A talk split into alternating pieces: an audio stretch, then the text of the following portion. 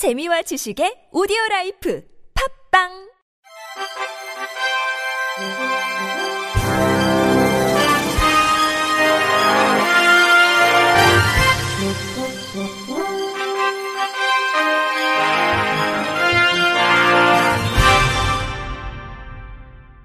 청취자 여러분 안녕하십니까? 11월 30일 화요일 KBS 뉴스입니다.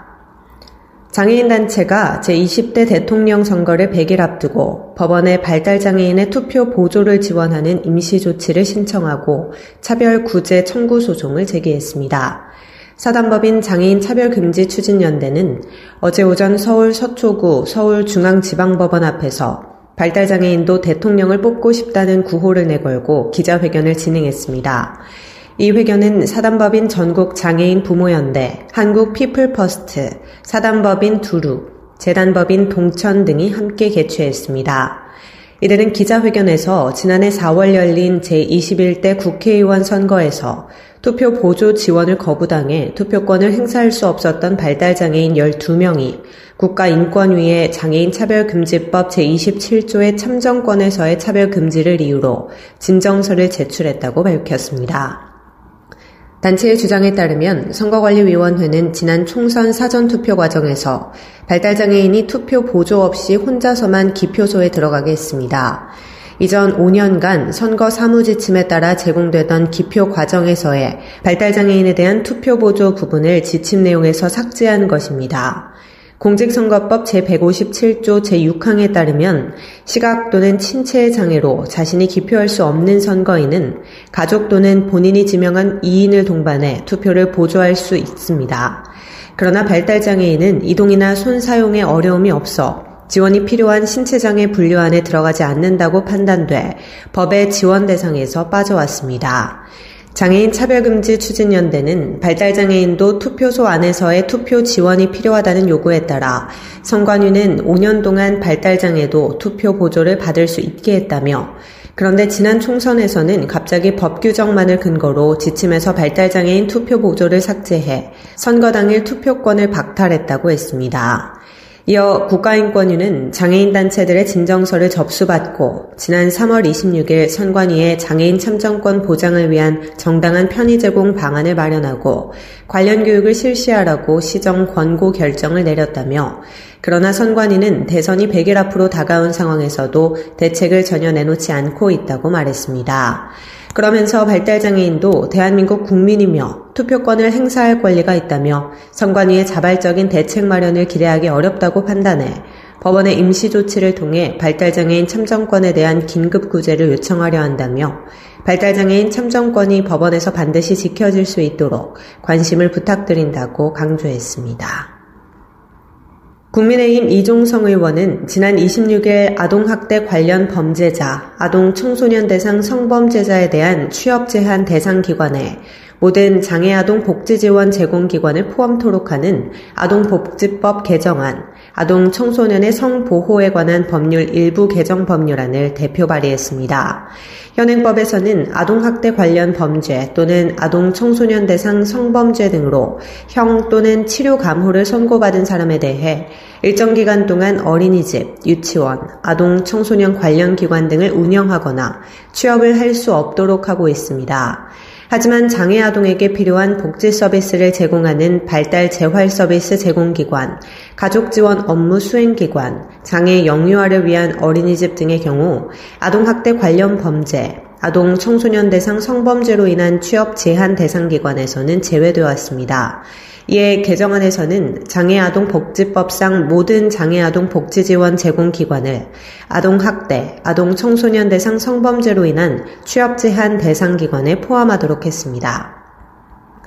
이 의원은 2020 장애인 학대 현황 보고서에 따르면 전체 장애인 학대 1008건 중 13.2%, 133건, 성적 학대 134건 중 17.2%가 아동복지법상 아동 연령 기준인 18세 미만에게서 발생했다며 이번 개정안으로 장애 아동, 청소년에 대한 학대 예방, 성보호가 보다 강화될 수 있길 기대한다고 말했습니다.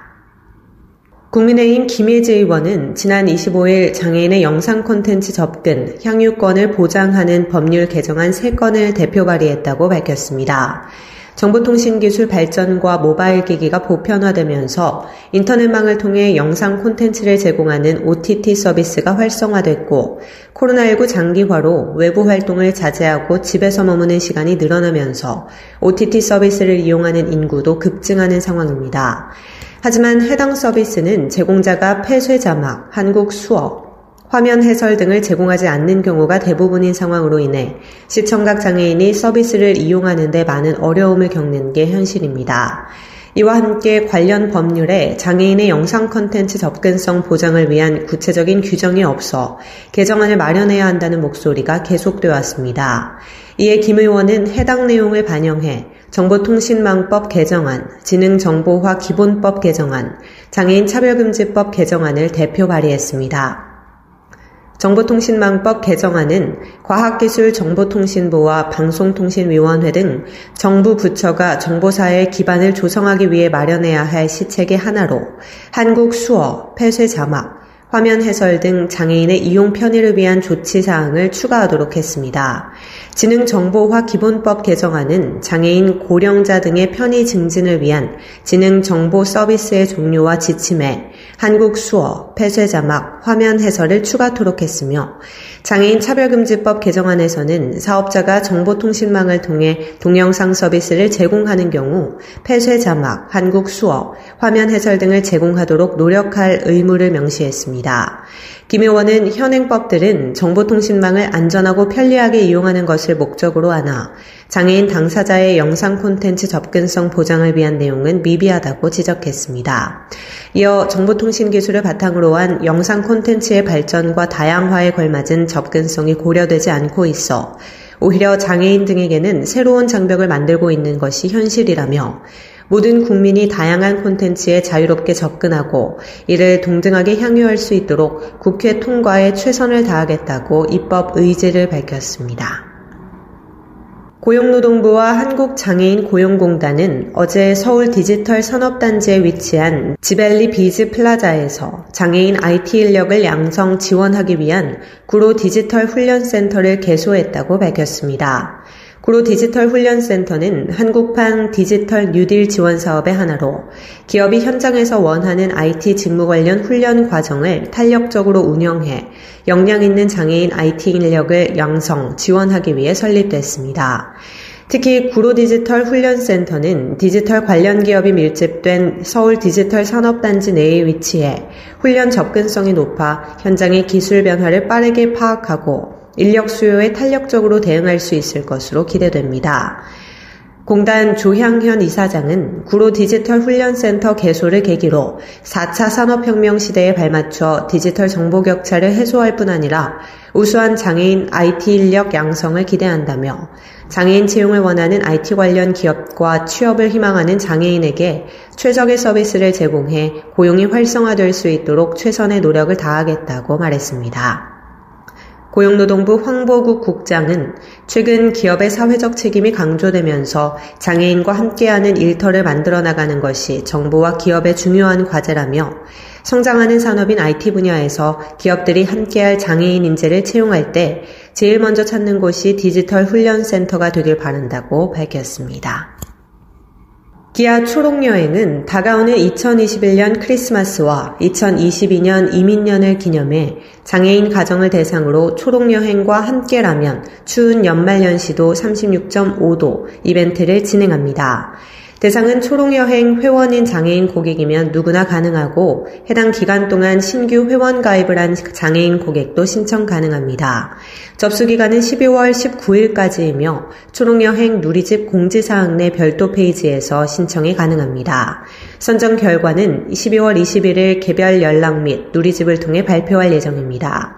선정된 27개의 가정에게는 크리스마스와 새해 연휴 기간 동안 진동 휠체어 및 전동 스쿠터가 탑재 가능한 카니발 차량과 유류를 완충 지원하며 관련한 자세한 내용은 초록여행 누리집을 통해 확인할 수 있습니다. 끝으로 날씨입니다. 내일까지는 추운 날씨를 보이겠으며 충남권과 전라권, 제주도 지역은 구름이 많겠고 수도권과 강원도, 충북, 경상권은 대체로 맑다가 오후부터 구름이 많아지겠습니다. 오후에는 수도권, 오후부터 밤 사이 강원 내륙 산지, 그리고 밤부터 충남권과 전북, 전남 북부에 가끔 빗방울 또는 눈날림이 있겠습니다. 내일 아침 최저 기온은 영하 9도에서 영상 2도, 낮 최고 기온은 5도에서 10도가 되겠습니다. 바다의 물결은 서해 앞바다 1에서 2.5m, 남해 앞바다 0.5에서 2m, 동해 앞바다 1에서 2.5m로 일겠습니다. 이상으로 11월 30일 화요일 KBIC 뉴스를 마칩니다. 지금까지 제작의 권순철, 진행의 조소혜였습니다. 고맙습니다. KBIC